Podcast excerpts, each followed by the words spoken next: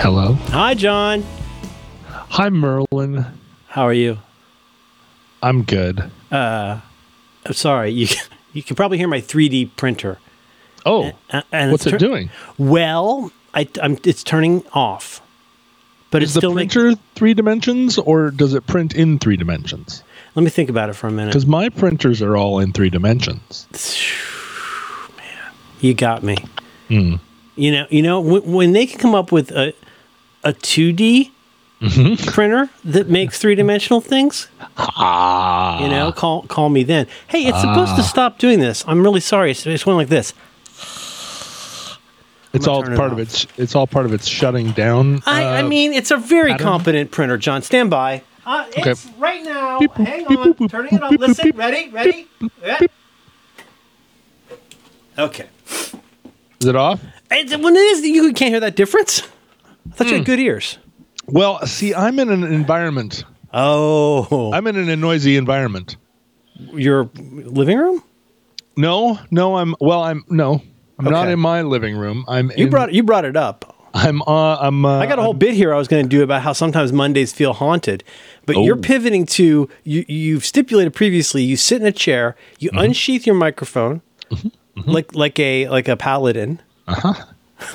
I'm not so sure about that alignment, but and with your weapon unsheathed, you can begin dispensing what John has to share this week. Now, you're telling me right now you're not, without compromising your OPSEC, you're in somewhere different than that chair.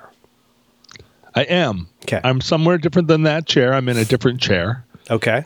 I've yet to embrace the stand-up desk, although I bought one the other day.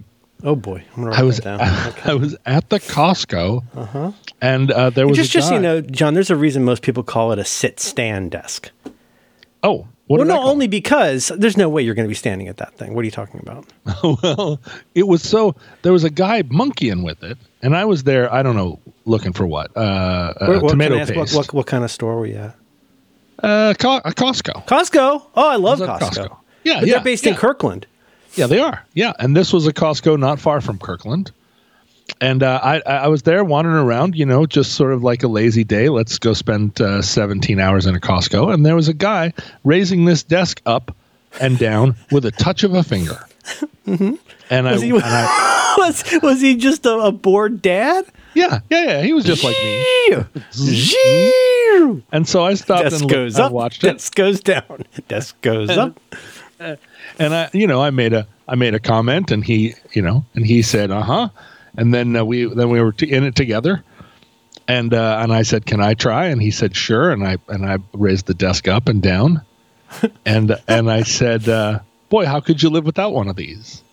I'm just imagining you texting the person with the cart and saying, could you come over? Look on Find My. Can you find? Because there's something kind of heavy I need to put in my cart. I did have to. Can somebody help me get this in the cart?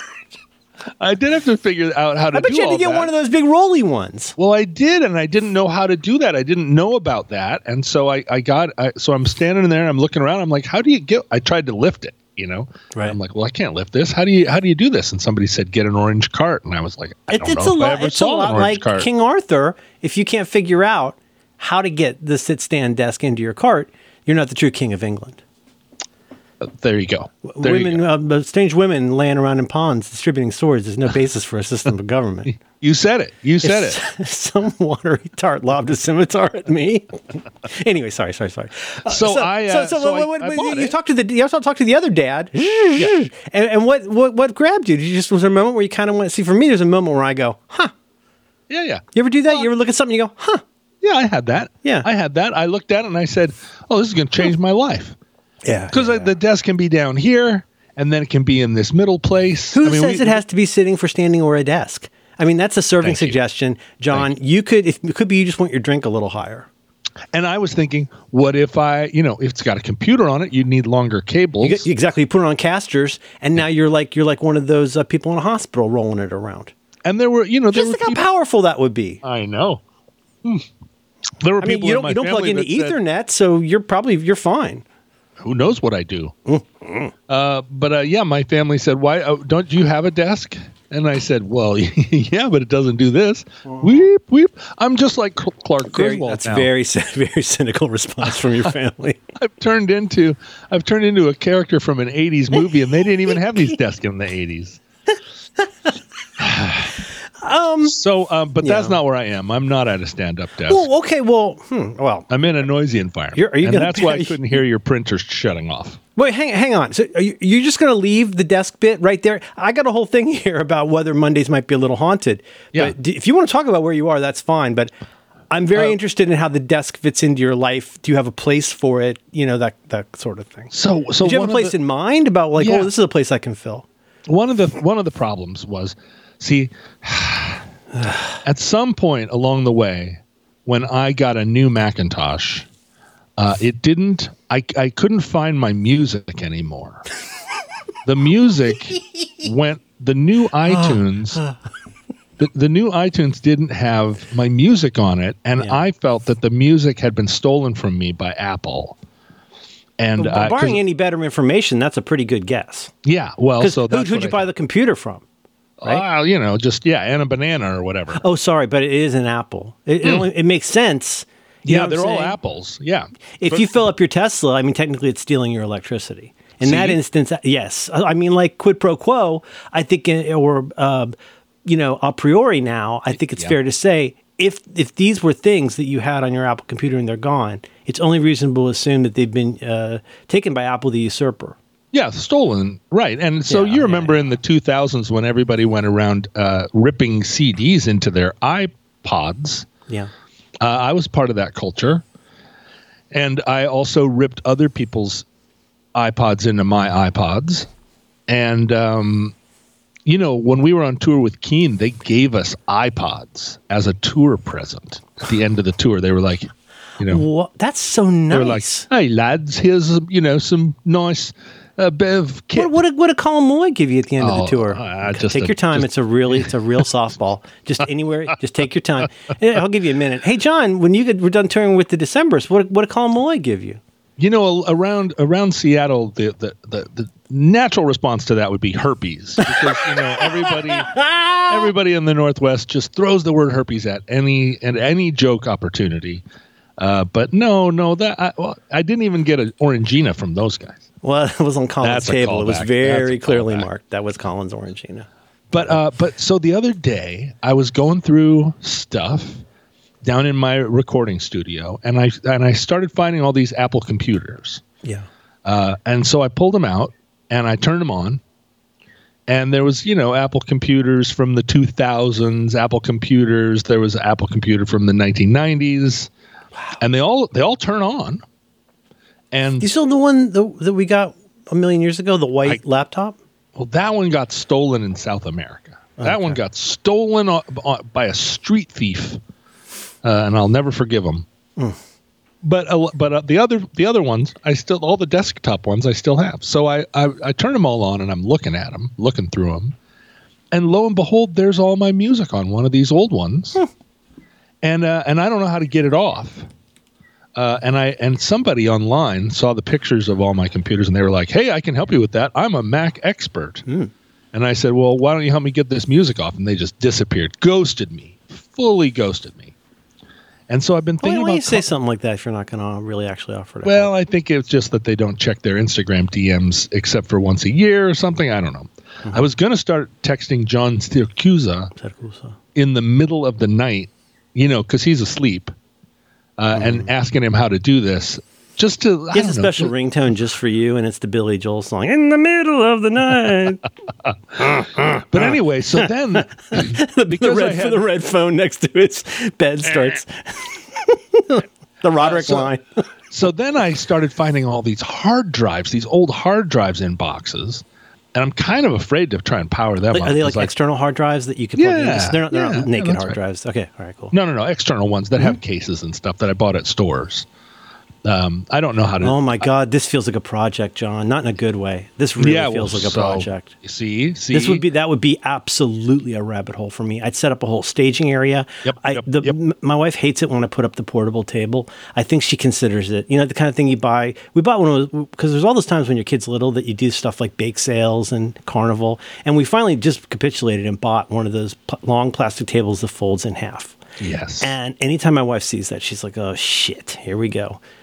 And I'm like, I don't like to bend over. And in that instance, I would be creating an entire, I was about to diminish my own thought and say a miniature Mac lab. No, a Mac lab. I would create a staging area, right? I would get all of those out. I would go and find the cables. I'd get them organized. And yeah, that would be probably in the living room or the hall or, maybe the kid's room. The kid's not using that space.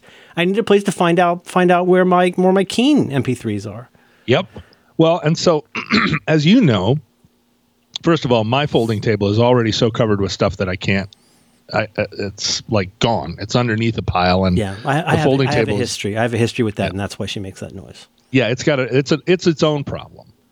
But then, the problem was that at some point Apple converted over to Bluetooth keyboards, and so some of these computers had keyboards that I couldn't get to hook up to the computer anymore, either because they were solar powered and they don't work anymore, or it's like before you could charge them, but it's kind of like one of those things like, I don't know, you didn't have a career and so much of a career in the business world, but those kinds of things where you get people together and go like, we have to learn how to think creatively. So let's imagine you've got a bag of grain and a wolf and a chicken, and you have to, you know what I mean? Those kinds of exercises.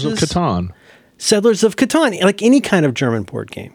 Yeah. Das Bordengamen, they call it. And right, but where you've got, let's not be way beyond a tile puzzle, where you'd have to go like, okay, so to find out if this works with that, I have to find a cable that does this, but to know where that cable, right? Isn't that kind of it? You've locked your keys into a succession of increasingly fractally tiny cars. Well, and now this is one of the things that I've been yelling at you about since the 1980s, which is how many different kinds of USB are there? Right. I don't know. John, when you first said that, it was funny, and the answer was 2. Yeah. No, when you first said that, for our listeners out there, for practical purposes, when John first said that, it was USB-A and then the 30-pin jack that you still can find in the iHome alarm clock at your locally owned motel, right?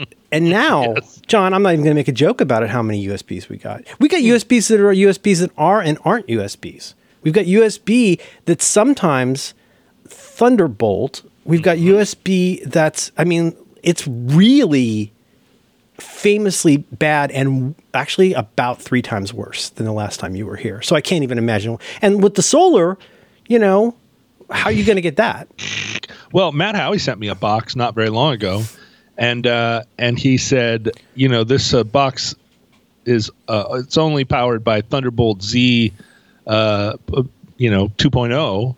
Right. And he's good about clarifying. He's a seasoned technologist, so he would know to frame that for you and say he might even give you a link to where you can pick up a technology Z. Well, but here's the thing, because I was like, oh, I got Thunderbolt, and he was like, do you though? That's a different Thunderbolt. Do you? You got the one that you've got the one that looks like a USB-C. The one that looks like there's a kind of USB that you forget is USB. That's that square one that you plug into like an audio device, right? But that's different. That just looks like you're talking about a Thunderbolt that looks somewhere between Ethernet and a USB-B, probably USB-B, but it's neither. Yeah, and also you don't have it anyway. No. And you have to be able to program in Linus. It's like the whole. I don't know how to do any of it. But anyway, so I got 5 computers. You never studied Linus at all, though, right? What was it called? Dax or Dix or Cox? What was the name of your program you went to? The History of American Thinking. Yeah, History of American Thinking, and I studied him just as much as any fan of Peanuts did. Okay, all right. But I heard Franklin's finally getting his own show. Is that right? A lot of people write about Pigpen now. Yeah, well, don't differently shame him. No, thank you. Oh, wait. Okay, so Matt Haughey sent you a box. What kind of box? Well, no, it was some kind of box. But talk about boxes, because none of these boxes have the right cables. Anyway, so I thought stand-up desk. Because what had happened was the actual computer I was trying to use suddenly was on a desk with 5 other computers, and there wasn't room for all of that at the same time. So what I was doing in the legacy setup that you had. So your family likes to crack wise and say, well, don't you already have a desk? And you say, well, it doesn't matter how many desks I've got if they have things on it. This would be a whole new paradigm. It goes up and goes down. Okay, so that's the thing. If I put my because I had 5 computers, but I only had 2 keyboards. So I had to keep switching keyboards from computer to computer. You drop the chicken off on the other side because then the wolf's not going to eat the grain. There you go. And so exactly. So I had to take the keyboard across the stream. Okay. And then I had to use that keyboard to go into the computer to switch preferences. John, it's a chance you might have had to ride Matt Haughey's box back to the other side. Well, yeah. But you didn't have the right cables for that, probably. I did get that working. I did buy several cable adapter, like FireWire Z into FireWire C, and you could daisy chain those together and get all the way back to, back to whatever. A lot of initiative. MS-DOS. This is before you got the desk, John. Is that right? Yeah. So I still haven't. So the desk is still in a box leaning against the wall because I haven't quite finished cleaning up all the distortion boxes that were on the floor that would have been where the desk went. It's kind of no wonder you had to leave today. Once I get the desk up, I'm going to put my real computer, the current one that has FireWire G, and I'm going to put it on the desk, and I'm going to raise it up. It's going to be at a different level. What if you decide later on you'd like it to be a couple inches lower? What do you do? Well, see, I can do that. I can bring it back down. John. But if I put it up, then visually, and therefore emotionally, it's going to be at a different level. It's not going to be down here mixed up in the hoi polloi with all these old legacy you've got options. Daisy chains. You've got options. And as my friend Dan used to say, you are your options. Another thing I want to point out as it happens, I think I told you this. I got a sit-stand, or as you said, I say standing desk too. I got a standing desk. Did I tell you about this? For Christmas 3 or 4 years ago. Oh, no kidding. And it was so funny because... People love you. Well... Yes, they love the idea of me, but it was do you know what I mean when I say a message gift? Was it wrapped in a newspaper with some fish? No, it was just 2 people pointing and going, huh? As in like you've got to. So you know the IKEA kitchen, the little kids have the best toy in the world. That wonderful, of course, makes a sizzling noise. It's the best toy ever. Yep. I had one of those turned around in the front window of. Because it's where we used to brush our kids' hair before school. It was just we needed a place to put the kitchen when no one was playing with it anymore. I started using that as a stand desk. You're kidding. And it was fantastic. Because think about you're not funning, right? You know what I'm talking about. That toy. Oh, absolutely. We had one. Yeah. For sure. And it could be a cabinet or that could be a microwave. Like it's very fun to play with. And at a certain age, a kid can take out the plastic sink and fit their head through it. And it's very funny. It's very funny to see your kid's head come out of the sink. I highly recommend it. But they were like, they're like, hey, the implication, we've been pretty cool about this. Like you do a lot of stuff that's pretty weird here. And then we just don't say anything about it. So I got a message gift, and the message gift was a sit-stand desk. Oh, basically get the kitchen out of the living room? Is that I'm acquainted with someone who was once given towels and soap by a boyfriend's mother for Christmas, and that person, who happens to be my wife, claims it was a very sweet gift, and I said, if I ever gave somebody towels and soap, I would consider that, for better or for worse, no matter how you look at it, that is a message gift. Isn't towels and soap just what most people give and get for Christmas? Mm-mm, scented candles. Oh, but if you gave me scented candles, I'd throw them right through the window. Stinks. I don't want scented candles in my life, but towels and soap. No, I'm not saying it's useless, just in the same way that the standing desk was not useless. The standing desk was great. I see what you're saying. But the point is... It's a message. John, it's a message gift. It's a message. And so the family, and the family's saying... You know what I did this year? What would you do? I went to Nordstrom. I went up to, the makeup area where we run through on any department store where you just sprint through you have to run through the volley of spritzes. It's just this huge place where it's just like, what is this? Get me out of here. I went in there, I braved it. I put on my thickest jacket and I got my loins all girded and I walked up to a fancy lady with like all the fancy makeup and fancy earrings and clothes. And I said, fancy lady, will you help me make a gift bag of fancy stuff, face stuff? I'm adjacent to a person who likes scents and cosmetics and skincare, like so many people. Like it's a big, and you, so you went in and as a friend said, could you make me, you're basically saying, and I think this is smart. Hey, I don't know anything about this and you do. Mm-hmm. I'm going to tell you like two or three things about this person. They're white. That's right. You know, they have a job. And then fill this with things where they will go, at first they might think, oh, it's a bag of cosmetics. But the idea is they open and go, oh, this is good stuff. I would never buy this for myself, right? Hi. So I said, you know, I don't want any like colors, and I don't want a ton of smells. What I'm thinking is like serums and unguents, potions, and things probably poultices. Yeah, things to tighten and things to lift, moisturize. Yeah, these magical things, supersaturate. I don't know. I hear these words used. Yeah, I don't know what. I don't want any of this done to me. I don't want anything on me, but I do know people want. And so I went into some bathrooms, not public bathrooms, but bathrooms of people I knew. And I looked at the magic potions on the counters, right. And I said, I could not tell you what these do, but I am familiarizing myself with the genre. If nothing else, I mean, I know this from the things in our bathroom. You learn the aesthetic. Like the aesthetic, right? Like, as with marijuana today, cosmetics and skincare today should look like medicine. Yes, it should look like medicine. It should have words you don't understand. Precismo. The stuff somebody in my house has and uses contain parts of speech that I don't understand. Yes. Have you ever seen something that's emollient? I always thought emollient was a noun. Well, emollient is an adjective, and I would look like such a rube, such a hillbilly if I wander into Nordstrom's and I say, "Could we get some emollient?" Yeah, Do you also want some white or some tall? I encountered the word emollient in this process. Very, very emollient, John. I mean, what I remember, serums were necessary to combat polio. Yeah. And yet these are things that people are putting on their faces. Anyway, I said, I want them to be small bottles. I know that you will charge me $700 for a bottle the size of a baby turtle. But what I want is like some nice of these, more than five, less than nine. I bet this is not the first time this person has heard that. No. Really? I mean, I'm not. No. Oh, John, I'm not criticizing. In fact, I'm saying, I think. Let's like this, like the flowers.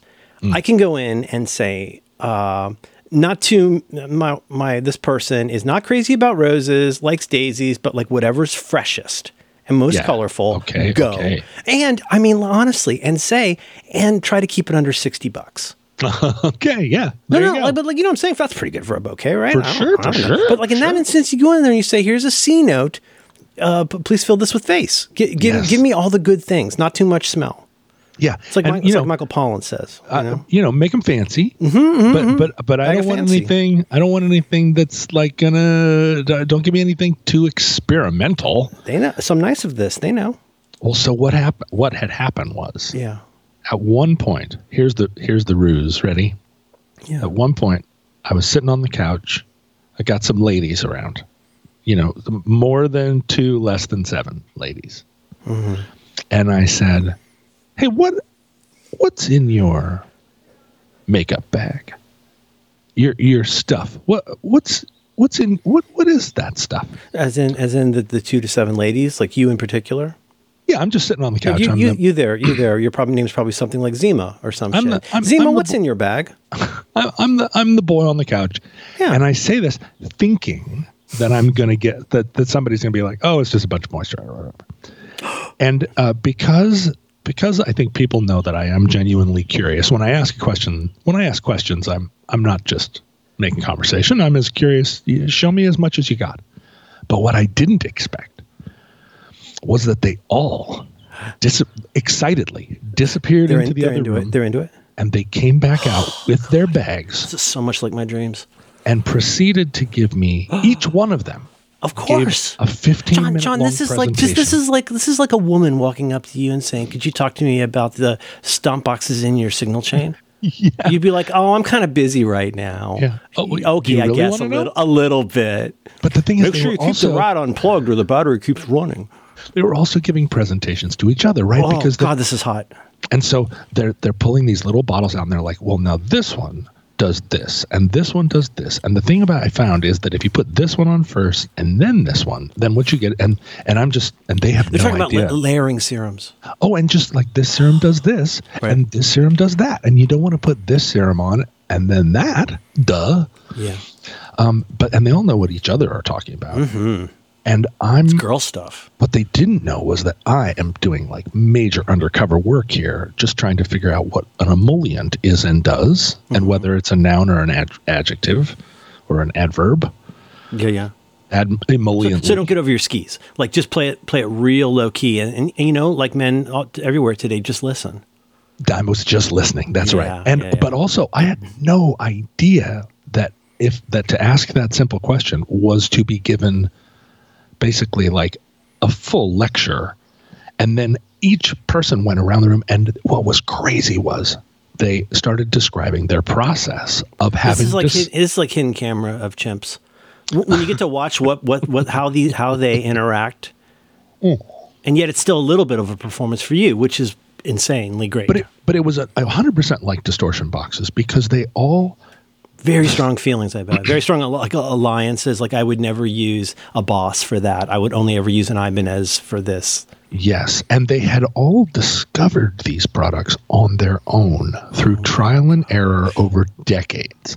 So it's like, somebody would pull a bottle out, and the reaction would be like, "Oh my God, where did you?" And the answer would be, they're learning things about each other, John. I know. The answer was, "Well, one time in Mallorca, mm-hmm, a man on a Vespa overturned on the highway, and there was..." Please, miss, you gotta hold this for me. It's a very small bottle.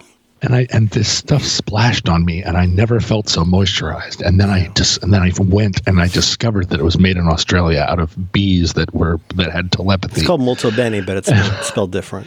And they're all taking notes on each other. And I'm just like, this is incredible. This is practically pillow talk. It's where I learned the word serum in this conversation. So, anyway, now I know a lot. And what I knew was to just go up to the Nordstrom lady and say, "I don't know anything about this, but here are the words that I've heard." And she, of course, the Nordstrom lady couldn't have been happier. It's so much better than whatever it was she was doing 2 minutes before, which was like, "Here's an amount of money. Go around this place you know intimately and take the things you think are best." It's like a cute girl coming up to you and saying, like, "Have you ever heard of this thing called shoegaze? I just got a guitar. I just got a vintage Mustang. Now, please tell me what I should do to sound like shoegaze." Mm-hmm. Mm-hmm. Just walk me through it. Okay, I guess. How do I? Stephanie Wicker used to. First of all, we're going to get you a whammy bar in the Western State Hurricane. Yeah, she was terrific. She was such a and she was a great guitar player. She was a really good guitar player. But she would do the thing where she would stand there, a little pigeon-toed, with her, with her black frame horn rim glasses and her faded Levi's and her old vintage T-shirt. She'd stand a little pigeon-toed and look down at her 4 distortion boxes on the stage. It was a sold-out crowd. People, 100 guys standing at her feet, looking up at her, and she would go, "How do these work?" And I've just seen people raising their hand. Like, Mr. Cotter, ooh. It was just like throwing chum off the back of a boat. Of like it was just frenzy. Now I see what you're saying. And she's maybe holding a finger up to her mouth and turning just her right toe a little bit. How do I carry this amp all the way from there to over there? I just heard this really good song called "When You Sleep." How did they make that sound like that? at the time, it infuriated me. I was like, "Mike, Stephanie, goddamn it, stop doing that." That's not cricket, John. You're up there in what's the guy's name? Fred Ward shirts. You're up there dressed in Stan Laurel shoes and a puka shell necklace. Yeah, and she's up there. And you know, have you ever seen a photo of Belinda Butcher? I'm not going to make a big deal about it. Have you ever seen a photo of Belinda Butcher? The girl in my MBV. You ever seen a picture of her? I've seen a few pictures of her. Yes. Oh dear me, John. I follow their work. Oh, I'm a big fan of her entire catalog. Oh my goodness, Belinda Butcher. Well, and you know, Stephanie did not resemble her. Mm. But I used to, you know, at the time I was like, you really fucking blew it. I said, Stephanie, have some pride. Carry your own goddamn amp. And now I look back and I realize, oh my God. Stephanie, this is bad for women. That's exactly right. Stephanie, come on. You're an ally. You're a better guitar player than any of these ding-dongs. And she never did say to me, like, yeah, but they're carrying my amp for me, dumbass. Of course. And I was like, come on, that's just not how we do how did your loadout go? It's the 90s. Right, yes. Stephanie, it's the 90s. But now I look back and laugh and laugh. Those were the times. We've grown a lot. But so the idea, you Nordstrom and you say, fill this with unguents and what was the word? Oh, serums. Syrah. Well, fill this with Syrah. Give me the good stuff. And now, but here, what's been incredible in the time since Christmas has been realizing that this was not, none of these things, they didn't all come out of these bags and get lined up and now they're the new products. Each one is getting debuted and tested in relation to the other things. So in isolation of the others in order to leverage the science. It's science that I didn't realize. You don't try 6 serums and just throw your hands up when you don't understand why you look like a raccoon. So I keep having these conversations where someone comes into the room and goes, do you notice anything different? That gift keeps giving, John. And I'm like, do I notice anything different? You got so much I'm sorry, do you know what I'm saying? Yeah. You got so much long-term value out of that. It wasn't some stocking stuffer that ended up in a box that Dad put together of all the things nobody actually wanted from their stocking. You're talking here about Syrah that will have an impact and then an impact later. Yes. And then it's part of a process. And some of those things have not been opened yet. I know that for sure, which means that there's between 9 and 18 months worth of, do you notice anything different? The answer to which, of course, is always, God, your skin is really glowing. Is there something different? Your skin is glowing. Yeah, can I give you an edit on that? Yeah, go. Oh, I don't know. Did you get a lot of sleep last night? You look really good. Oh, that's nice too. Yeah, that's nice. Yeah. You've been getting good sleep lately. Oh my God. You look really rested. And I think the glow and the sleep, I think what that is the serum or the emollient, some of it. Mm-hmm, but anyway, so the idea of what I have in mind, what I have in mind for the standing test. Oh yeah. Yeah. Mm-hmm. Because the daisy chaining is going to have to keep going until I can take – because you must have done this before. When you get a new computer, you take the old computer and you put it on the new computer, right? You want to move your – so you're talking about here, it's like moving house. You want all the stuff that was on your old Macintosh. You want it on your new Macintosh with as little need to reinstall or change things as possible. Exactly. And then you update and you update and you update. And then you get a new computer and you move that computer to the new computer. But what I've never done is then throw the old computer in a fire or delete it or whatever. Or like put a drill through it like Mr. Robot. No.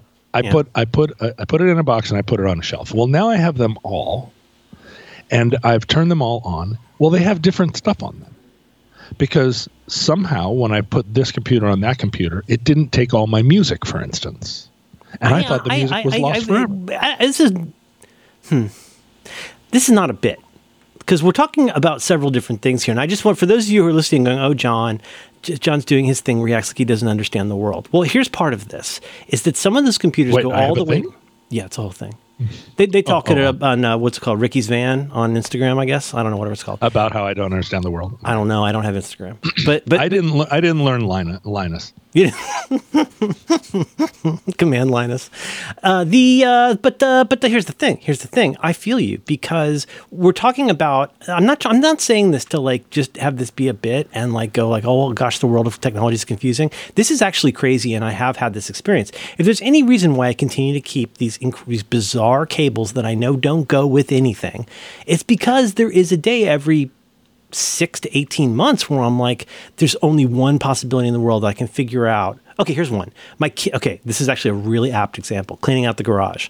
My kid finds, oh God, do you remember when I used to take your photo and you would get annoyed and it had that flash effect that I was really into for a while? Remember that little silver? I loved that. I know, I was bad. I ruined a lot of photos. But the point is that's called a little Canon camera. You probably remember. It's a little silver, like, you know, squared off, beautiful little camera. I remember it well. My kid found that. And the thing is, I mean, I was using that a lot, obviously, in 2003.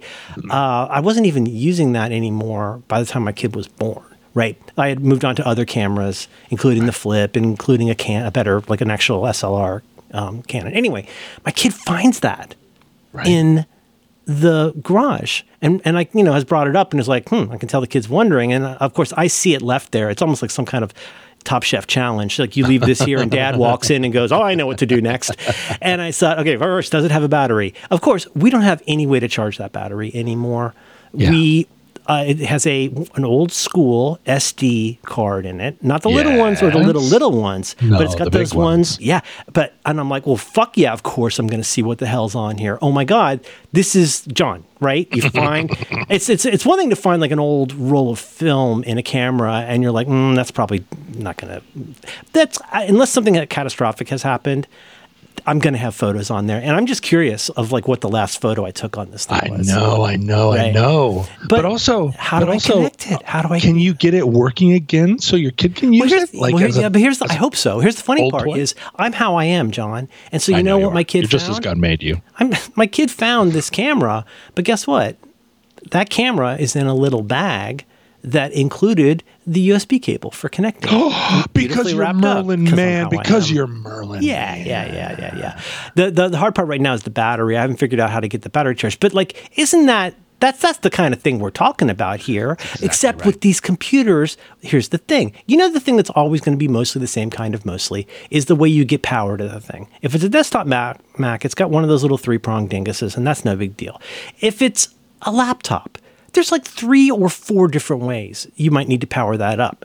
And I know you're saying like, oh yeah, well, it's just going to be, you're going to do USB-C. Like, no, you're not. Because if it's super old, it don't have USB-C. You're going to need to find the charger that goes to, if probably a MagSafe. And here's the thing. So it's a SATA adapter. Oh my God. Nice pull. But thanks. Oh my God. I got to put it into my eyes, Schlazzi. The 50-pin adapter for my daisy chain. No, but here's the thing. But then, like, at every one of these, you're locking your keys into a different car, and you're like, okay, in order to get the chicken across, I'm going to need to leave the boat with the wolf, because how do you connect the keyboard? Well, it's different on a lot of those. Does it Bluetooth? Does it not? I mean... No, it don't. And it's Suntory time. It's weird connections at every single point of this. There's no one way, and like you have to solve all of that. And then we haven't even gotten to like, does it turn on, and can you log in, and like, do you remember this password, or blah blah. We haven't gotten to that yet. You need a lab. You do. Well, and also you go online. I don't know if you've ever been online, but it's really a mixed bag. That's like a BBS kind of thing. Yeah, and you say, how do I get this stuff off this hard drive? Well, you know, there's 1,000 people want to tell you how to do it, and 999 of them are trying to sell you something. Yes.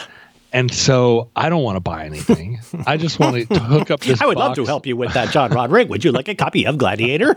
I just want to take this box and plug it into the box that it was originally plugged into. It seems so simple. It seems like such a simple thing to want. It seems like you should be able to go to a page on Apple.com and say, I have a thing that looks like this and a thing that looks like that. Show me everything I need to get these things to talk to each other. Yeah, what Apple does whenever I ask them anything is they say, your iCloud storage is full. We can no longer update your blankety blank. Would you like to pay $10 a month for the privilege of using our products? Yeah. And I am up against a wall now, Merlin. I've been telling them to go fuck themselves for a year. and now they've got me. I know it's absolutely no consolation to you now, ever, in the future, ever. But just so you know, yeah, all us nerds pretty much agree that the way Apple handles that is pretty poor. That it's a really, really bad user experience that creates a really hostile relationship to something that, first of all, does not need to be that expensive. That's a different issue. But really, everybody should have. And if Apple had any goddamn sense, they would give you a reasonable amount of that. Yeah. I mean, it's basically like saying you can test drive this car as long as you never turn right or something. It'd be one of those things where you're like, well, why would I think about driving that way? And whatever it is, the 2 gigs or 1 gig or whatever it is just so you know, that is a criminally small amount for any human being, full stop, and could never really be that useful for anything except the most basic stuff. Everyone hates it, John. It's the drug dealer thing where they're like, hey, you know, it's free. Enjoy. And you're like, oh, great. And yeah, then but it'll be like saying the first one's free, but like this is the shape of the pills you'll get, but they won't do the same thing. Well, it's here's a buffer in it. First one's free. They say, oh, all of your stuff, all of the things that matter to you are now in our walled garden, and we're not going to tell you how to get them off. We're not going to tell you how to manage it. Real nice music collection you got here. We don't have any real public-facing tools that let you manage this in any kind of granular way. No, they have a website. Go to the website. Yeah, mm-hmm. And every page you click on is going to tell you you need to buy a $10 a month subscription. Yeah. And it has more than anything. Doesn't it make you feel hostile toward the company and the process? More than anything in a decade, it has turned my goodwill into sour grapes. Ashes. Because every single time I turn on the things that I love to do the work that I need to do, it's telling me I need to spend money on a thing. Apple might as well have a pop-up every time you start your phone. They might as well have a pop-up every time that says, you just forgot to hate us. Click to dismiss. Right? Because really, that's really all it is. It's just a way of going, well, here's this thing again. Yeah. And like, and you know, and they get logs on every time my computer crashes for some wackadoo reason or whatever, any kind. I always think, you know, they got logs on all of this stuff. They know exactly the point when you stopped using an app. They know exactly like where that app crashed. I just can't believe that that all that data accumulates somewhere, and there isn't the most basic kind of Excel spreadsheet to say, what's the thing where a thing crashes a lot and people dismiss it and it keeps coming up. Isn't there? Doesn't that seem like something that would be valuable for them to know? It seems like the only reason they would be logging all that, right? Is there another reason? If you had to come up with one reason everybody could agree is a good reason to do that, people of goodwill at Apple and every single other person in the world would say, so you can be like a French waiter. You can swoop in and take my plate away without me even noticing. Fix your broken shit that I know know about. Sorry, continue. Oh, it's so beautiful. Test Studio. This world that you're describing is so beautiful. God. Can you imagine what it would be like if that were the world, the real world, the actual world where people cared? All we have to do is just leave this one kid in a well and the rest of us can be happy. The thing is, Merlin, there are people behind every one of those screens. It's not really. It's not the monster yet. It's still people. It's still people. Couple of just for a little bit. It won't be organic intelligence. OI. It won't be people. I had a problem the other day where I went on. Did you go online? I went on the internet. Yeah. I went on an app. I was on an app for an airline, and the airline app said your flight has changed, and I said, huh? In what way? Thank you. And so I clicked on the thing. That's how I feel about email alerts. Where I'm like, it goes like, you have 7. Huh? And I go, 7 of what? And it's like, 7. And this thing goes like, your flight has changed. Is there anything more you want to share about that? I was like, say what? And it said, click here. And I did, and it said, log in. More inside. And I said, but I am logged in. I'm in the app. That's how you knew to tell me that the flight was changed. Did you put in your phone number, or did you send the code after it sent it to your phone number? And I couldn't do that. I went a couple of times, and I was like, I can't do this again. I just can't do this again. I'm an elderly man now. And let me ask yourself, John, how many more of those you have in you? How many more logging back ins? Because honestly, orders of magnitude. Do you have 9? Do you have 90? Yeah. Do you have 9 million? Because I don't think it's 9 million. I think it's closer to 90. I think in fewer than 90 re-logins, you're going to be dead like fucking Trotsky. That's the thing. If I push the back button, they're killing you. It takes me back one iteration of screens, and I'm logged in back there. I'm logged in still in the past. Mm-hmm. Why do I have to log in again in the future, in the latter? Sounds like you're causing unusual activity. So then it says, and I'm back and forth, and I'm like, I'm not going to log in primarily because I don't remember the password, because it's only one of 75 passwords I keep in my head at any given time. Mm-hmm. And is this the one that I put an exclamation point at the end because I was frustrated? How many times you might get locked out with your unusual activity? Is this John. The one where I did my usual password, but then I put the word fuck at the end because I was frustrated? Really good. That's good. Oh, I just gave it away. Anyway, ironic part of your original password was fuck. So it's just fuck tilde fuck. Fuck to the fuck. Numeral capital letter. So there's a chat option, which is new. Oh no! And I was like, I hate the chat option. I said, okay, let's do it. Let's you and me do it. And I jumped into the chat, and the chat was exactly. Did you know we have a website? The chat was exactly the phone tree conversation. If you want, press 1. If you don't, press 2. If you're this, add your number. Do you speak English?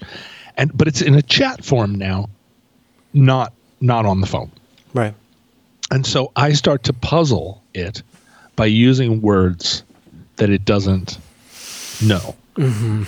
I'm asking legit questions, but it's just a little bit of a vocabulary test because you know what? Life is too short. I only have 90 of these left in my life. John, you have 90 left, and we're both at heart, whether we like it or not, whether we talk about we're both at heart writers. Mm-hmm. And I, when I was a child, I thought as a child. And now today, I think as a writer. And I think the things that we write matter. And I think about what I'm going to say. And I don't always, bad on me, but I don't always think about it in terms of how could I put this in a way that a telephone tree that's been ported to a text bot will be able to understand. I would rather be unambiguous and clear and interesting instead of going, login broke. Yeah. I don't write like that. This is you and me. Yes. Here we are. People. We're doomed. We're in some fucking cask of Amontillado. Yeah. There was a time not very long ago when we were monk seals that were just out swimming in a cold ocean and with our silky pelts protected from the elements with special oils and serums. They would see us gleaming in the sun and say, your writing skills are useful for this job, even though that's not my job. Yes, they'd say that's useful. Yes. They'd say, could you read this for me? I have to send this letter to my wife's attorney, and I want to make sure it makes sense. Could you just make sure it's not stupid? And I would say, of course, Rob, I would be pleased to read that for sending to your wife's attorney. And they'd go, good for you. Go back to fixing the 9600 baud modem. But you know what I'm saying, right? People like this used to be something this culture would celebrate. I got a job once because I could type 60 words per minute. That's a kind of writing on a typewriter. I got a job. They were like, "Can you do this?" And I was like, "How do you like them apples?" And now I'm trying to phrase things a certain way. Don't displease the chatbot. For a chatbot to figure out how to tell me how my flight changed. And as ever, you're asking, because this is the part that actually does make me want to tear my fucking brain out of my skull, is this same problem that we're really talking about with Apple, we're talking about with anybody, which is like, is this your first day?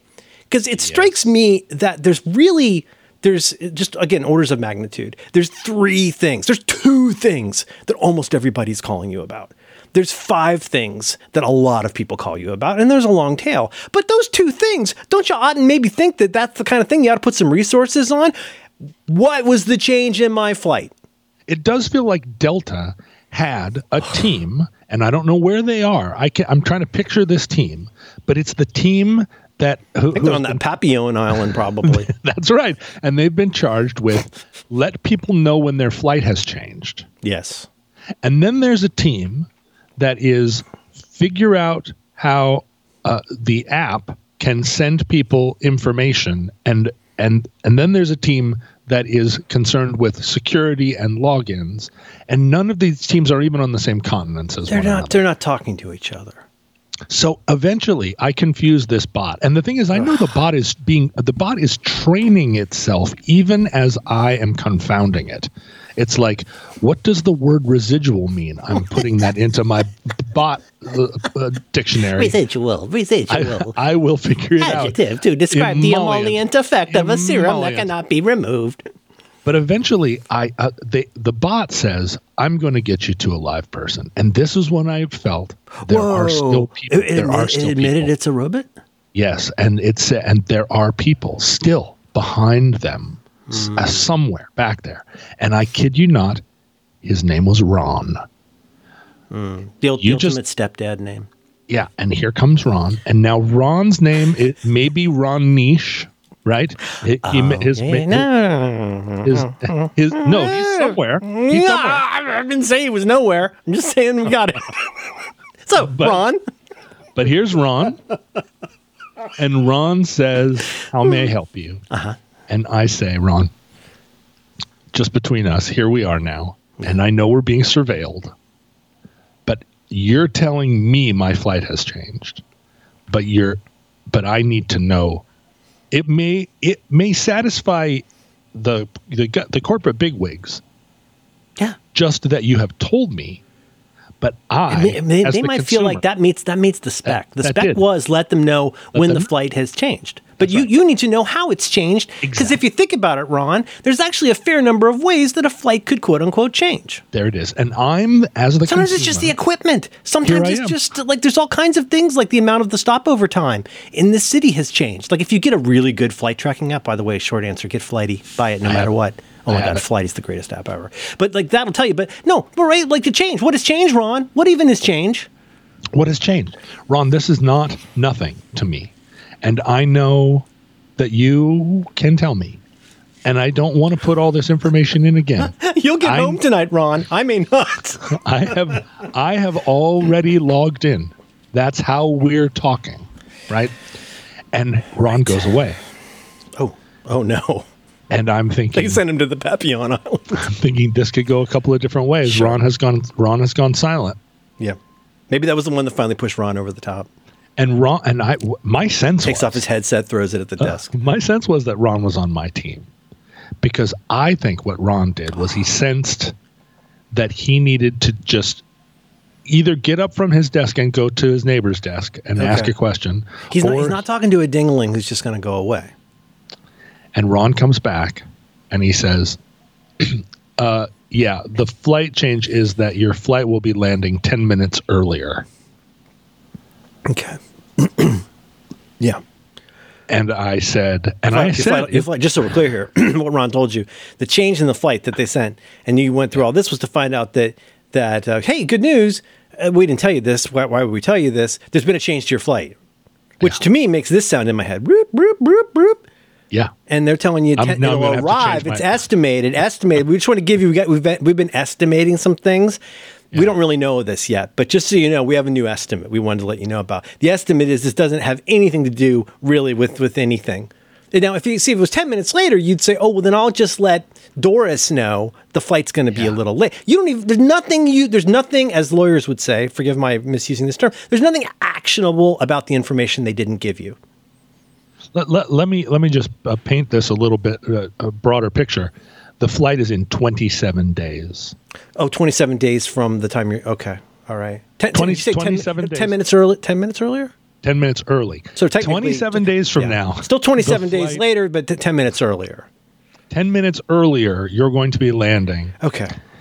And so, thinking about the teams, right? Yeah. The people behind the screens. You put that well. The different, teams or business units or whatever, these people who each have...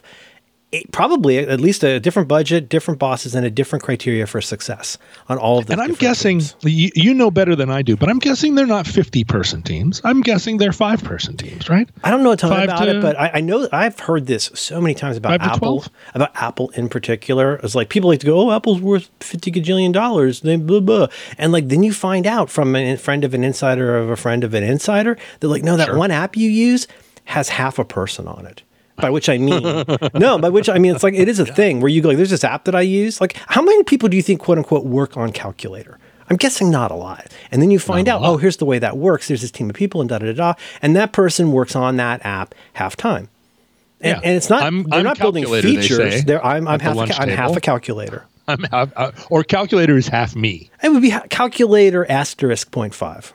Yeah. Yeah.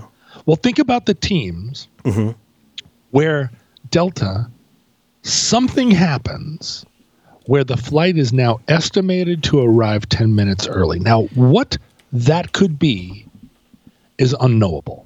I don't think anyone at Delta could tell you. What kicks that off? There's just some very basic thing was, there's, I'm not even going to check some, but there's something that says this thing is like this and something changed about it. It's like almost like quantum physics or something. There was a gate and that gate got turned into that gate. But the thing is, yeah, it's like that Donovan song. The wind gate and then the mountain cries Mary. Mary. From where I am to London. You can't find out it's Mary until you call. Is going to change the arrival time by plus or minus way more than 10 minutes on that day. On that day. God, no. So 27 That made it good. That's really good. So the number of cascading teams that bit, that little pachinko ball of information had to go to 50 different teams to find its way to an alert. It lightly touches a lot of people. Yeah, for that to land in a slot, that ball has to touch so many different pins. And for it to arrive on Ron's virtual desk, where Ron, whose whole job is to sit on the other side of this, like this shadow box, this Plato's cave, and he's like, "This is my job." I'm guessing he enjoys volleyball and cooking. And the thing is, Ron has to also be thinking of the 50 teams. He has to be thinking. And he's here thinking we are about again. Like, is this going to make my day easier, like, or harder? Like dealing with one thing. Like if I go and try to escalate this at the wrong time, it's after lunch. I know Bobby's tired this time of day. I do this at the wrong time. I need to escalate this to Team Z. But like, really, is that a thing that I really want to do right now? So when Ron gave me that information, I said, "Ron, you have helped me a lot today. I really appreciate you. Thank you so much for solving this problem for me. Have a wonderful day." And Ron said, "Thank you. Is there anything else I can help you with today?" Yeah. And I said, "Ron, no. You've done it. You've done it, Ron. I think you can sleep easily tonight." Can you imagine how much they hate it when somebody says, "Actually, yes." Nobody's ever going to say that. It's like it's calling like I have to pee really bad and I can't get in my house. Please reset the code. Like, is there anything else we can help you with today? No, I'm good for now. Like, no, that's also the indignity where it's like when there has been one of those like, you know, once in a generation screw ups on their part, they've really messed something up, and then the solution they tried to fix it with, you know, these kinds of things that happen in travel, and it's. Like to think it's nobody's fault, but there are sometimes some fairly catastrophic things that happen when you're traveling, and then the fix makes it worse, and then the call ends with, "Is there anything else I can help you with today?" Anything else I can. And you're like, "No, just get my kid out of the well. Find my luggage. Get my kid out of the well is really plenty. Like just do this one thing that you obviously have no ability, interest, or continuity of care to actually accomplish that's core to your mission. But if I think of anything else, I'll drop you a call, Ron." Well, so here's my vision. Well, but not Ron. A different Ron. No, not Ron. This is Delta Ron? Ron's a saint. Ron is somewhere. He's the last. I think he likes volleyball and cooking. You know? The bot's handling games. 90% maybe he likes games. That's on his profile probably. Yeah. I'm Ron. I think Ron sits behind a big desk. I go to American college and I love games. My problem was big enough to make it to Ron. Oh. No, my vision is that for a brief moment, Merlin, I will have the big computer on the standing desk. It will be a foot taller than the other computers. The other computers will all like Albert Speer's redesign together. Of Berlin. Like you're saying, this will be like you'll have this one in the middle that's like an icon, like the way the capital of Florida in Tallahassee looks like a dick and balls. You have this one right metropolis machine. Like Mexico City in 1000 AD. Like Mexico City, where you throw the javelin, it goes further because they left the door open. I see what you're saying. You've got a control center, and but it can also go lower if you want it lower. Well, and all I'm going to do, I'm going to find every cable. This is the Indiana Jones quest. I'm going to find every cable. That belongs in a museum. I'm only going to need to do it one last time in this life. I'm not going to do this 90 more times. Oh, shit. You are Harrison Ford. They need the old Blade Runner. Dude, they're calling you out of retirement. They're calling you in. And you say, with noodles. And then they get you in the flying car. And Edward James Olmos, did you ever notice when he does that one little mastic guy, he has an erection? Remember that? Oh, that's really dirty. Funny. It's so. But is that in all the cuts or just in the erection cut? It's in the. Have you tried turning it on and off? Anyway, that's... So I'm going to find them all. That's one not good enough. Time, Merlin. One last time. I'm going around. One last time. You're getting too old for this shit. I'm going to get all You're about to retire onto a boat with an ironic name about closure. And each computer that in. I empty of its contents, I'm going to put a drill through it. It's just like Mr. Robot. No, you're John Wick. No, you are. You're Al Pacino. You're settling all the family's business today. That's right. Yes. Schlazzi and Schlazzi. Yeah. Madukowicz. Chimney. I should have known. It was Madukowicz all along. That's right. So don't look at me and tell me, Carlo, that this scuzzy is going to connect to this MSDAS. Oh, you know what I always like is whatever. Stracci. You don't hear about Stracci. Like, hey, can I just say something here in passing? Yeah. That I think about sometimes, and I think because I watch the Godfather movies a lot. I know you do. Oh! Wait, let me interrupt you, please. There is an auction happening right now. An auction. Yes. That's called the Entertainment Memorabilia Live Auction on a site called Prop Store, and it's happening in March. And I've been to that website. When we were really into Star Trek, I was trying to find Billy a photo of McCoy's jumpsuit. Yeah. And do you remember the one that begins with Captain Kirk climbing the side of the mountain? It's the really, really bad one. I think it's the one that maybe Shatner directed. It's that one. And remember that cool disco, like, fishing suit that McCoy wears at the beginning? They had that. You could just go buy it. Yeah, disco fishing suit. you could just go buy that on the site. They have on this auction that's coming up right now, they have Vito Corleone's jacket as worn by a Robert De Niro in The Godfather Part 2. When he had the little flat cap, that era? No, not that one. It's like a pea coat that he wears when he goes back, I think, to when he says his father's name is Vito Andolini. Yeah, that's right. You took the name of your hometown. The olive oil business. And it's like, and he holds an olive oil and he goes, eh. But it that's so cool. It also has the actual Harley Davidson ridden by Peter Fonda I know what you mean. The one movie. Yeah, I know the one. The one with the one Dennis Hopper. I know the one you mean. Yeah, the one. Yeah, with the big choppers. American Chopper across the floor. Jack Nicholson is in it. Hold it between your knees. You've got it between your knees. American Chopper. It's called American Chopper. American Chopper. You can't land on a fraction. They have some. Back to the Future 1, 2, and 3 memorabilia. They have the costumes from Thelma and Louise. Anyway, I spent several hours in there, wasted hours. And really, in some ways, don't you feel like the more obscure, the better? It's one thing to go like, oh, this is the famous thing. Like, here's the lab coat that like Christopher, whatever his name is, Walken. Christopher Walken Back to the Future. Didi Mao. Yeah. That kind of situation. No, but what I want is a I like the obscure stuff. I like, this is a teeny tiny can of peas from Fantastic Mr. Fox. Yes, please.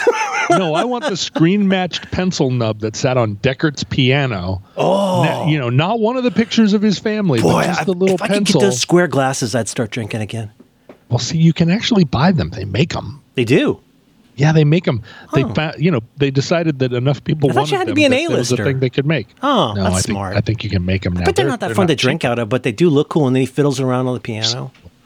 It's the type of thing, though, that I bet you in San Francisco, every one of those painted ladies that's now painted black that everybody in San Francisco is so mad about, I bet you they all have those square Deckard glasses in there. They might at that, because everything goes through a mid-century modern phase. Here's my only question for you, and then I'm going to hit the bell. Don't you feel sometimes like you could really use a fucking Al Neri in your life?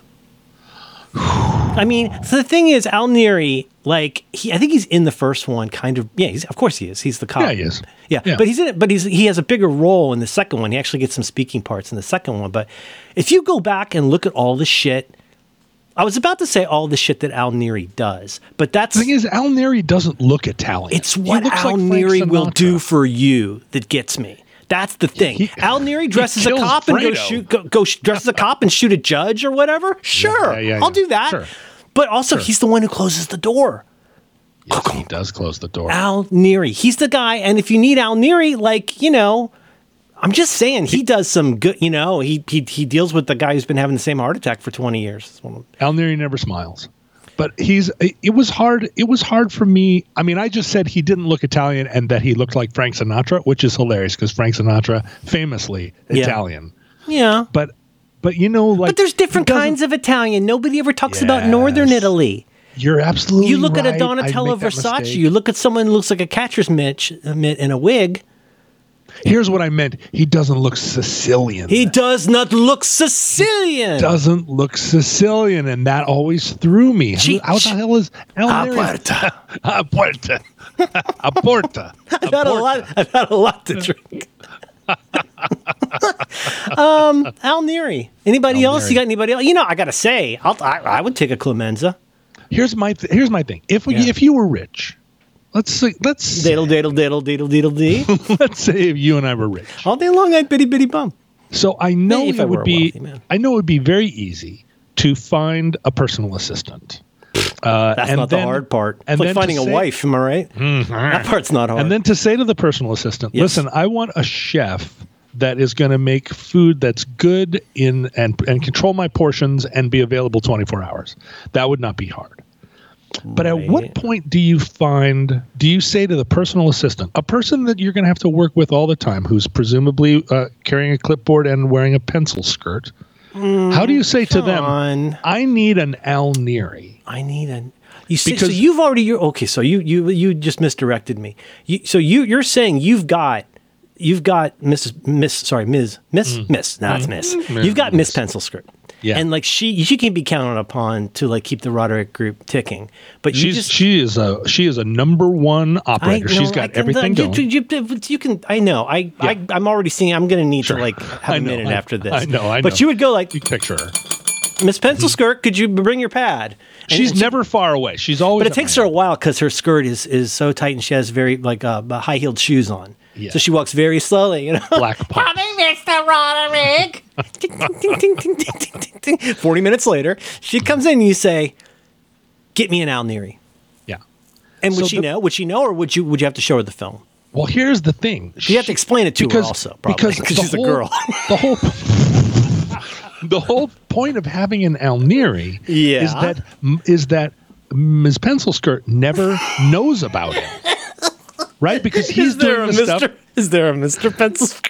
He's the one that does the things that. Exactly. She can't know about. I see what you're saying. She's the one that you've locked your keys in the wrong car. How am I going to get an Al Neri out of this glove box? Because we're not Sicilians, so it's not a question of just talking to somebody. That's brother. Why you would never be a good wartime consigliere.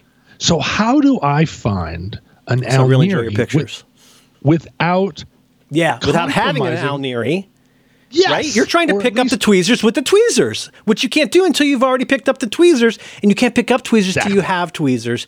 And to have tweezers, you need to pick them up with tweezers. You can't pick up the tweezers until you have tweezers, and how are you going to get those tweezers if you don't have tweezers? This is Aristotle talked about. It's called the first tweezer. The first tweeze, as Pauly Shore would say. Yeah. Tweezing the juice. All right. Al Neri it is. What a good movie! But how do you find it? I don't know. Craigslist. What's Sicilian Riggs? Craigslist. Fuck me, gently. Come on, he's not Sicilian.